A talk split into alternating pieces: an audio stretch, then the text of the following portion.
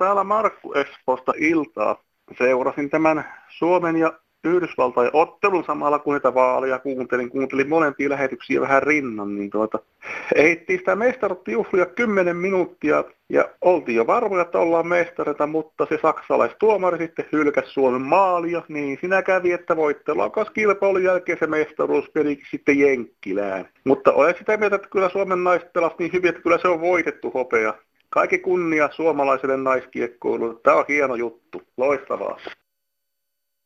Hyvää sunnuntaita ja tervetuloa kuuntelemaan Kansanradion sanaa pääsiäisen kunniaksi. Palaamme tänään viime sunnuntaiseen jännitysnäytelmään, ei nyt tuohon jääkekootteluun, vaan niihin eduskuntavaaleihin. Ja kenties jo tulevia hallitusneuvotteluja uumoillen pälyilemme myös mustaan aukkoon. Niin ja enkelin ilmestys on ehtaa pääsiäiskamaa, kuten myös tämä ensimmäinen puheenvuoro millä ne nykyajan trullit sitten lentelevätkään, jos eivät kotimaisilla luudilla. Korviossa terve. Terve. Oli huvittava tilanne tässä.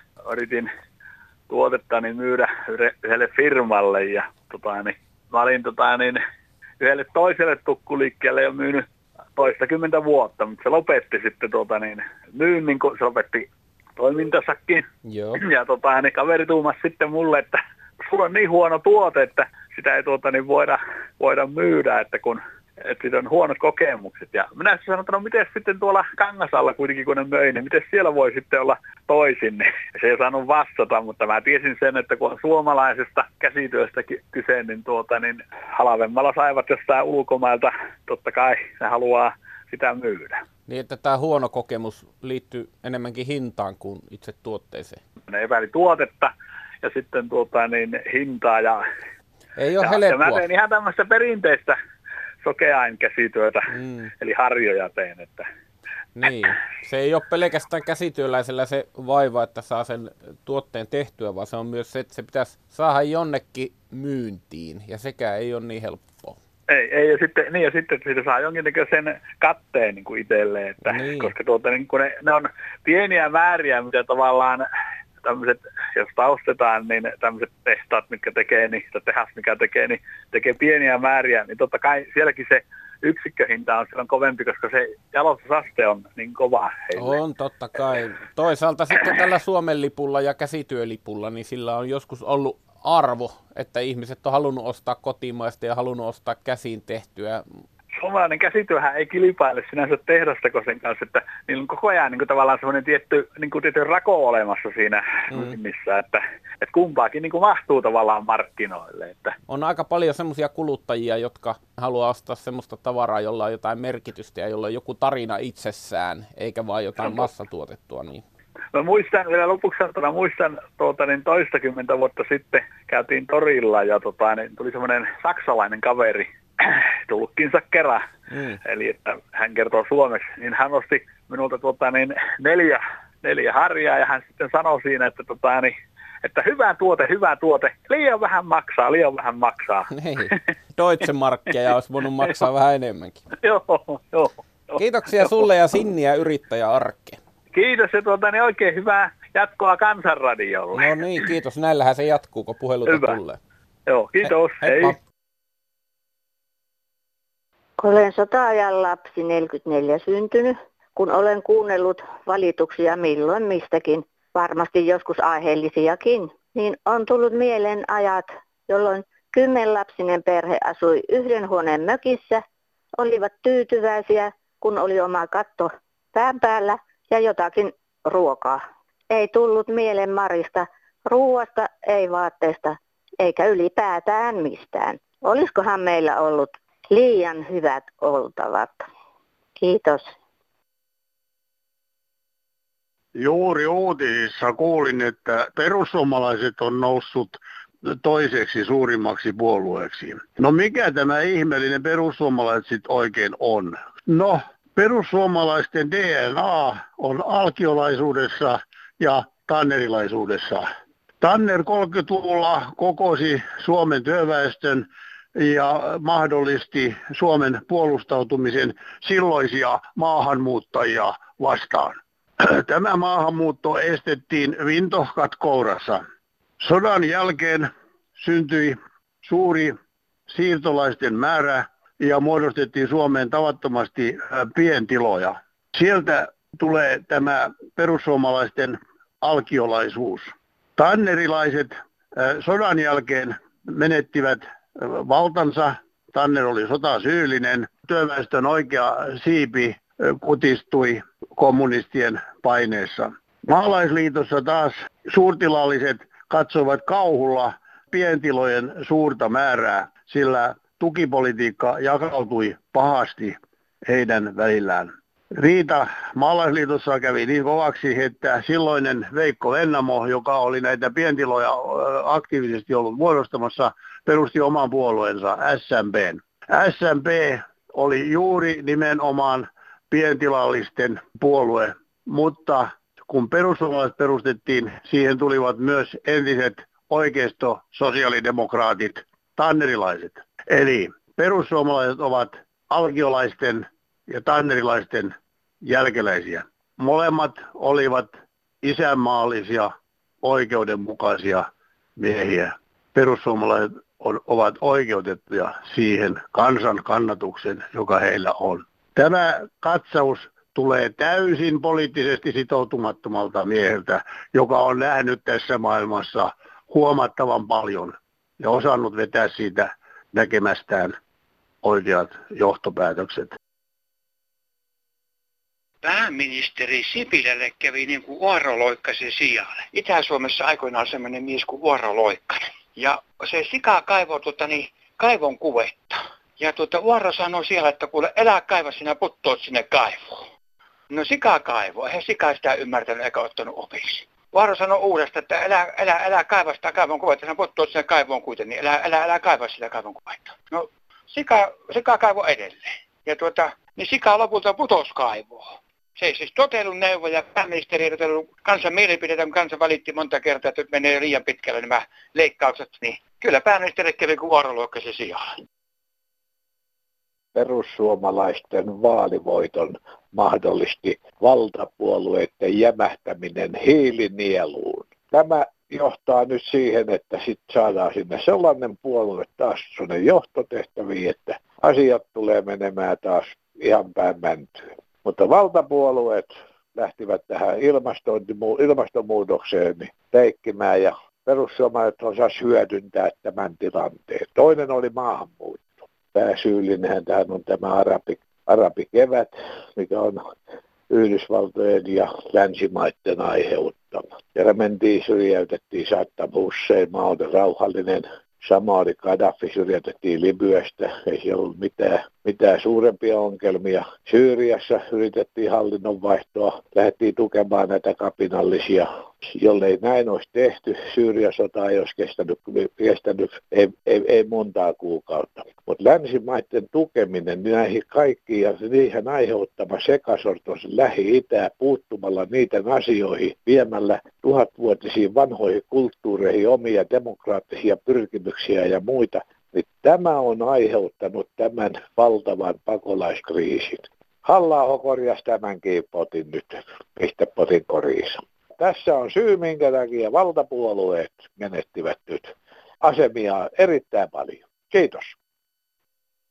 No täällä on yksi eläkeläinen vaan kun ihmettelee tuosta ilmastoinnin muutoksista ja sen vaikutuksista, niin eiköhän olisi näin, että Suomi-neidolle saataisiin puhdas ilma, ainakin suurelta osin vaikuttavia tekijöitä korjaamalla ja siihen tekoihin tarvittaisiin rahaa, jotka saataisiin, mitä varakkaampi ihminen on, niin häneltä vain otettaisiin veroja niin, jotka laitettaisiin tähän ilmastointitekoihin ja ei syrjäytettäisi myöskään päämiestä eikä suurempi tulosia ketään.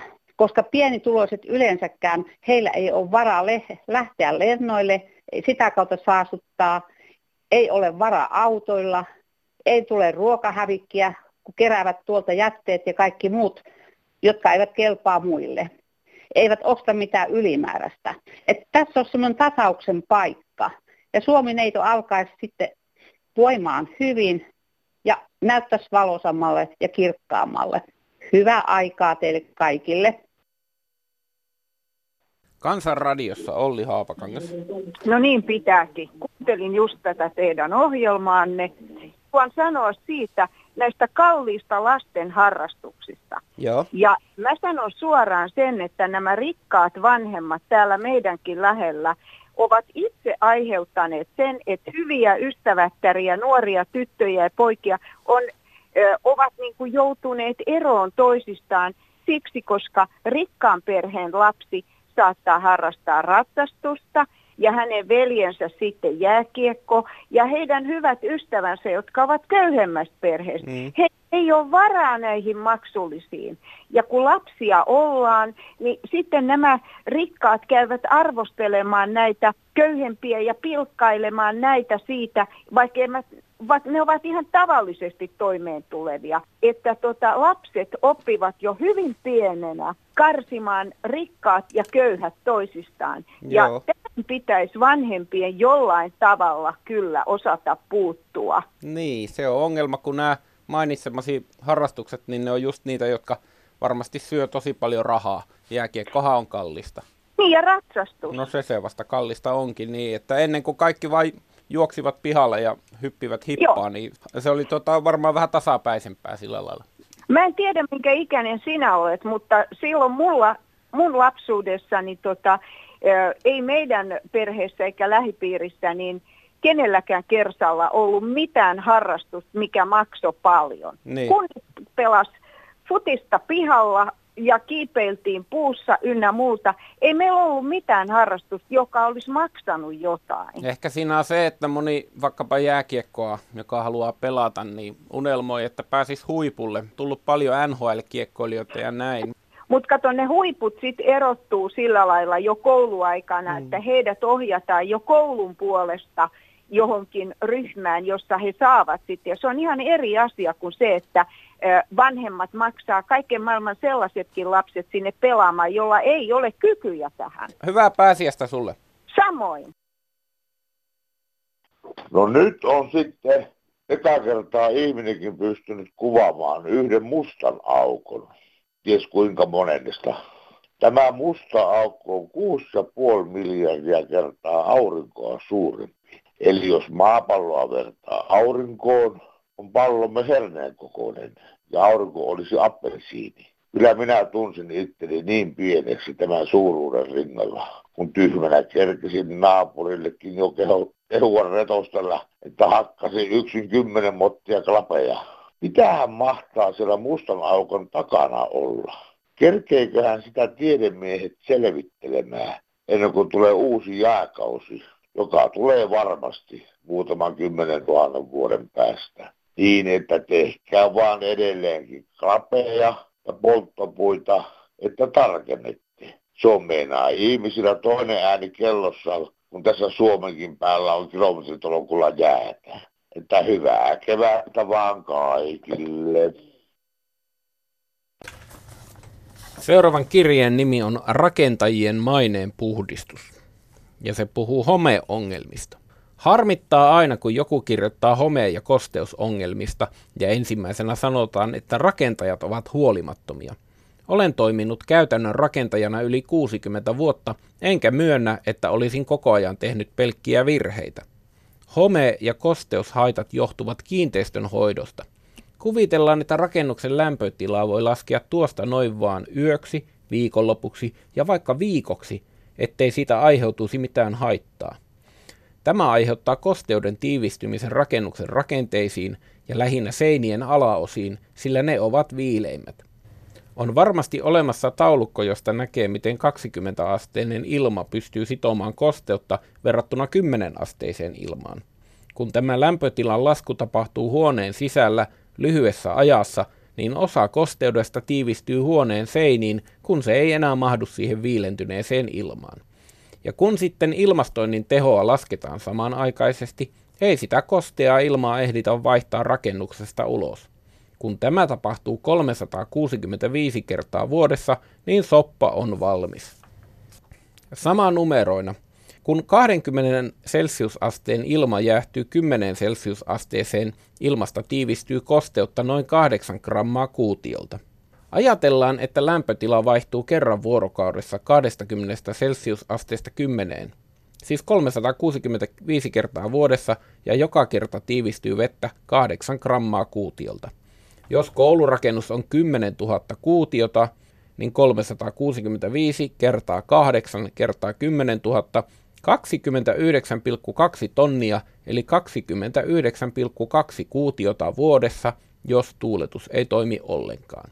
Tässä puhutaan niin suurista vesimääristä, että se riittää sortamaan alas sisäkatot, oli ne rakennettu sitten ruueilla tai nauloilla, kasvattamaan melkoisia homeviljelmiä, pilaamaan sisäilman, aiheuttamaan terveysongelmia, johtamaan rakennuksen käyttökieltoon ja lopuksi tuhoamaan koko rakennuksen. Onneksi fysiikan lait eivät aina toimi maksimaalisella teholla, mutta suunta on kyllä selvä. Ongelmaa ei voi korjata muuten kuin pitämällä lämpötila tasaisena kesät, talvet, yöt ja päivät. Kosteuden tiivistymistä ei silloin tapahdu. Tuuletusta voi säädellä tarpeen mukaan, mutta on edullisempaa hoitaa rakennusta kunnolla kuin että koko ajan lasketaan lämmityskuluja ja tuhotaan koko rakennus. Näin kirjoitti rakennusmestari Antti Peltola. Juttele omasta ja muiden omaishoitajien puolesta sitä, että kyllä se harmittaa, kun siitä pienestä omaishoidon tuesta täytyy vero vielä maksaa. Jos mun mies joutuisi laitoshoitoon, niin se maksaisi vuorokaudessa pikkusen enemmän kuin sen parisataa, mitä mulle jää kätte se verojälki. En mä sitä, että rakkaudesta minä hoidan, mutta jotkut voi hoitaa velvollisuudesta. Se on rankka työtä, kun olet 24 tuntia kiinni ja aina valmiina auttamaan. Ja en mä oikein ymmärrä tätä, että mitä varten täytyy hautaasti verottaa. Ja se sieltä teidän ohjelmasta mies oli ihan oikeassa. Mäkin olen 13-vuotiaasta asti ollut rahoittanut koulutuksen niin sivuteille ja mulla on kuitit siellä tallellakin. Mulla on tuolla laatikossa 13-vuotiaasta asti kaikki palkkakuitit. Mutta turha niistä nyt enää on ruikuttaa. Ja mä olen aikaisemmin ollut hoitoalalla, niin mä tiedän sen, että ei siellä pääse toiset tykös silloin, kun toinen apua tarvitsee. Mutta kotona asuessaan, niin se on helpompi auttaa, kun vaan se yksi. Mutta olet yökkönä siellä ja sulla on 32 ihmistä kaikki kaipaisi jotain. Ei se hoitotyö ole helppoa ja pieni palkkas. Mutta se, että kun jää kotona hoitamaan omaa miestä, niin täytyy siitäkin sit maksaa, jos jotain korvausta saa siitä. Pari sattaa jää kuukaudessa kätteen, niin ei siinä tuntipalkaksi kyllä paljon tule. Ei ihmisissä ole vikaa, vaan byrokratiassa. Mitä varten tämä on näin rakennettu? Et kun meitä on monta omaishoitajaa, kun tätä tekee. Ja ruikuttamatta vaan ollaan. Kyllä me apua saadaan, jos me jaksetaan hakea, mutta kuka jaksaa? Me ollaan uupuneita siitä eläkeasiasta, kun joku ihmetteli, että miten on, ja tämä juontajakin ihmetteli, että mikä oli syynä, että sitä ruvettiin maksaa vasta 23-vuotiaasta, niin siitähän on selvät sävelet tämä Kalevi Sorsa sanoo, että siinä on tasa-arvokysymys, koska nämä, jotka käy koulua pitkään, eivätkä pääse töihin, niin kuin nämä, jotka on nuorena mennyt töihin, niin sillä niin kuin tasoitetaan se epäsuhta. Kouluja käynneille haluttiin hyvittää sillä, että töitä tehneet ei saa eläkekertymää. Sorono. Lähtee mä Turusta vaan moi. No terve. Katos tuommoinen, tässä kun usein kansanradiossa, niin kuin itsekin olen eläkeläinen, mm. eläkeläiset toittaako menee niin kova, kova tota, veroprosentti eläkkeistä, mutta tota, sanotaan, että jos sä saat esimerkiksi sen takueläkkeen 770 euroa kuukaudessa, siitä ei monta prosenttia ei mene veroa. Mutta sanotaanko, että takueläkeläinen ei varmaankaan soita verotuksen takia, vaan sen takia, että se bruttosumma on niin pieni. Että eiköhän ne ihmiset, jotka valittaa eläkkeiden verotuksesta, niin ne on sitten, niillä on pikkusen korkeampi eläke. Joo, no mä samaa mieltä. Mä tota, noin maksan eläkkeestä vero 24 prosenttia. Niin. Mutta mä ajattelen sen sillä, että kuitenkin, että jos sulla on vähän hiukan isompi eläke kuin takueläke, totta kai sen verotuksen jälkeen sä saat kuitenkin enemmän käteen paljon siis. Totta kai, joo. Ja sitten tota, noin mun mielestä nyt kun eläkeläisten määrä on niin valtavan iso, kyllähän meidän täytyy sitten pitää huolta siitä, että tämä yhteiskunta pyörii, tota, noin, että se on ihan turha luulla, että jatkossa katos kun kuitenkin nyt puhutaan, että tota, vähän taantumaa tulee ja mm. pitäisi kaikki terveydenhoitoon satsata. Kyllähän me joudutaan varmaan jatkossa vaikka vähän enemmän maksamaan eläkkeistä. Muistatko sinä tätä, minkä kovin moni ottaa esille, että kun työura loppu ja tulot sitten sen takia tippuvat huomattavasti, että se olisi aiheuttanut tätä ahdistusta? No joo, silloin kun mä jäin eläkkeelle, mä tiesin jo kaksi vuotta aikaisemmin, että miten mä tulen saamaan käteen, koska mä kysyin sieltä eläketurvakeskuksesta, mikä mun eläke on. Niin. En mä, ei mulla ollut mitään semmoista ahdistusta. Niin. Siinä on jännä yhdistelmä, kun sitten on yhtä aikaa paljon enemmän vapaa-aikaa, eli jos paljon enemmän aikaa käyttää sitä rahaa ja sitten sitä kuitenkin tulee käteen paljon vähemmän, että jos olet elänyt niin kuin kädestä suuhun, niin kyllä... Joo, joo. Kyllä se, siinä sä oot oikeassa, tota, noin, jos on sillä että tota, esimerkiksi, että sulla on, on kallis vuokraa ja kaikkea, sitten yksi, kaksi tulot putoaa, kyllä, kyllä se siinä suhteessa varmaan tekee ahdistusta. Mm. Mutta kyllä mä olen sitä mieltä, että tota, noin, kun kannatan tämmöistä, että Suomi pysyy hyvinvointivaltiona, että eläkkeistä, jos sä saat vähän parempaa, niistä kuuluu maksaa vero. Mutta lausuit sillä lailla tärkeät sanat tuossa vähän aiemmin, että eläkeläisten määrä kasvaa koko ajan ja silloin tota, niiden ihmisten määrä kasvaa, joille tämä on huoli.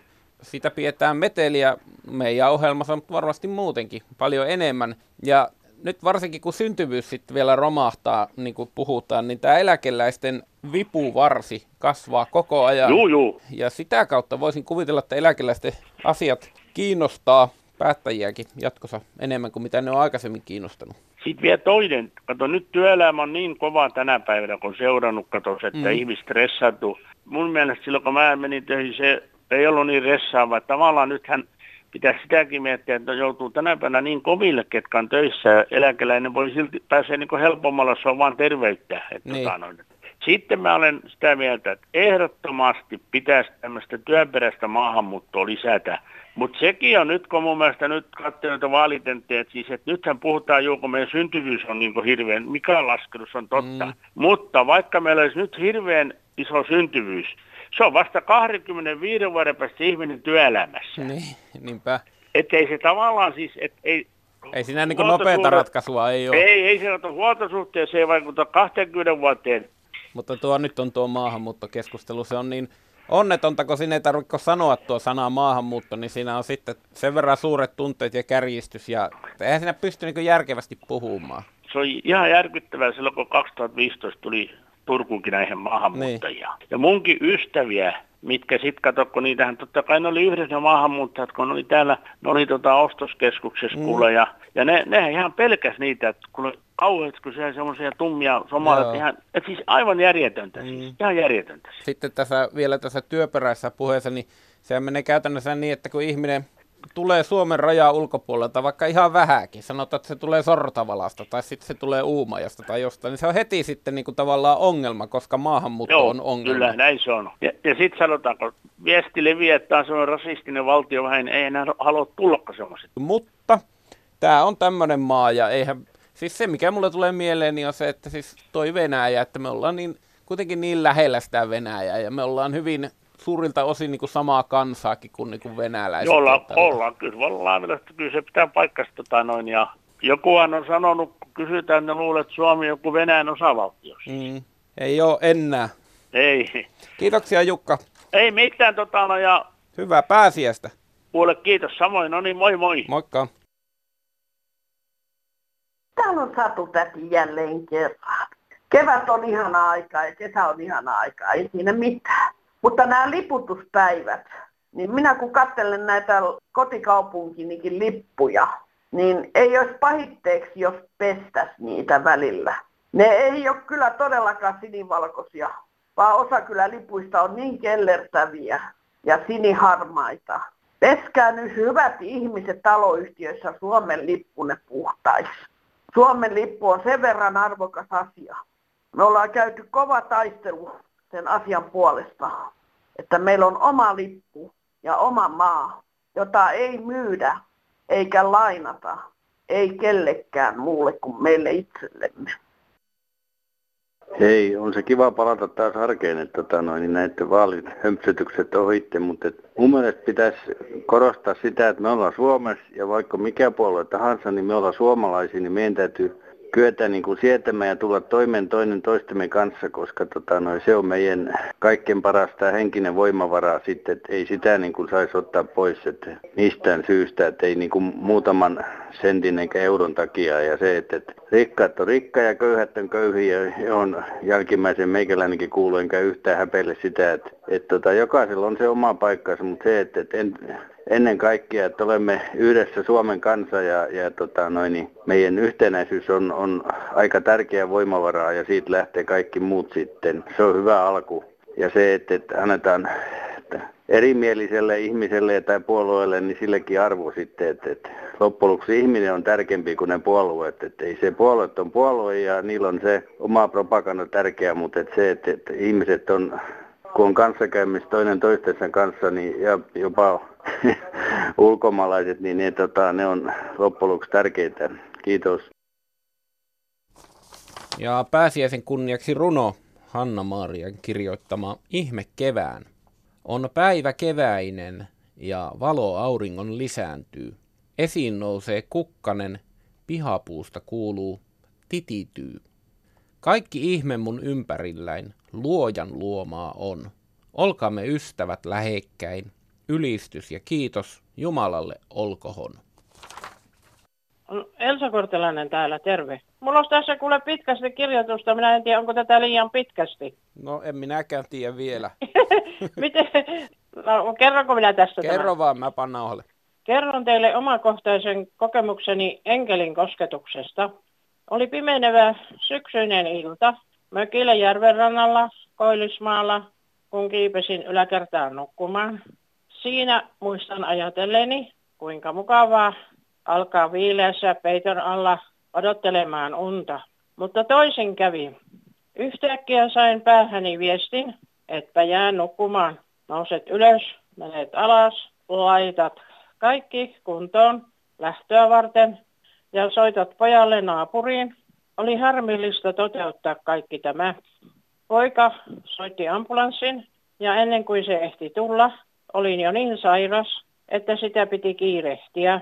Kolme ensihoitajaa saapui eteni ja yksi heistä sanoi, että tehdäänpä nyt niin, että nukutte täällä vielä ensi yön ja aamulla menette sitten terveyskeskukseen. Sanoin, etten jää tänne, lähden teidän mukaan. Sitten alettiin tutkimaan ja vietiin kiireen vilkkaa autoon. Kuume oli 40 ja verenpaine jotain 230, en nyt ihan tarkalleen muista. Mentiin lähimpään sairaalaan ja sieltä seuraavana päivänä 300 kilometrin päähän kaupunkiin tutkimuksiin. Siellä minut todettiin alkoholistiksi, koska maksa-arvot olivat niin korkealla pilvissä, ettei siihen muuta keinoa oikein keksitty. Ja suoraan tutkimuksiin eipä löytynyt vikaa. Muutamia vuosia myöhemmin miehelleni kävi mökillä samoin. Hänet kovennettiin lähtemään kotiin kaupunkiin ja seuraavana päivänä hän oli jo tajuttomana ambulanssissa suoraan reikkaukseen. Lyhyt matka kun oli vain noin neljä kilometriä. Olin kehoittanut enkeliä näyttäytymään minulle, että saisin vahvistuksen, että he varmasti ovat olemassa. Keskellä kirkasta päivää istuin sohvalla olohuoneessa selkä ikkunaan päin. Aloin kuulla takaa suhinaa ja sähinää. Käännyin katsomaan, kun enkelin siipi lehahti koko seinän leveydeltä niin, että peitti näkyvyyden koko ikkunasta ja koko seinustasta. Ja se oli kerman vaalea ja kyllä säikähdin. Olisin kyllä halunnut nähdä enkelin kokonaan, mutta ehkäpä joskus. Terveisin Elsa. No hyvää päivää.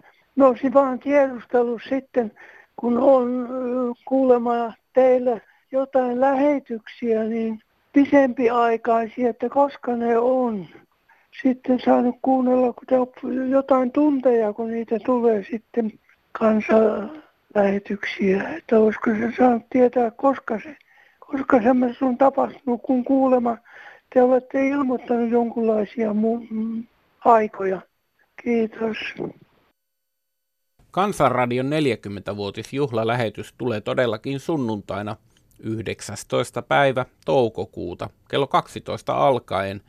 Merkatkaapa kalentereihin. Mukana tulee olemaan paljon erityismateriaalia, ainakin vanhoista ohjelmista kaivetaan helmiä esille. Myöskin jos teillä on Kansanradioon liittyviä muistoja, tarinoita, kysymyksiä, kenties joku toive, puheenvuoro vanhasta ohjelmasta, niin lähettäkää ihmeessä se meille, niin ehdimme ehkä kaivaa tuohon juhlalähetykseen. Toki siihen voi sitten osallistua aikanaan myös suoraan puhelimella soittain. Nyt Kansanradion puhelinpäivystäjä viettää pääsiäislomaa, mutta automaatti väsymätön vastaan sanomaton tanssipartnerisi toimii numerossa 08 00 15464. Kansanradiolle voit kirjoittaa osoitteeseen PL 79 000 24 Yleisradio sekä sähköposti kansan.radio at yle.fi. Oikein rauhallista pääsiäisen jatkoa. Lähtikö toimittaja mämmille, kun ei vastaa?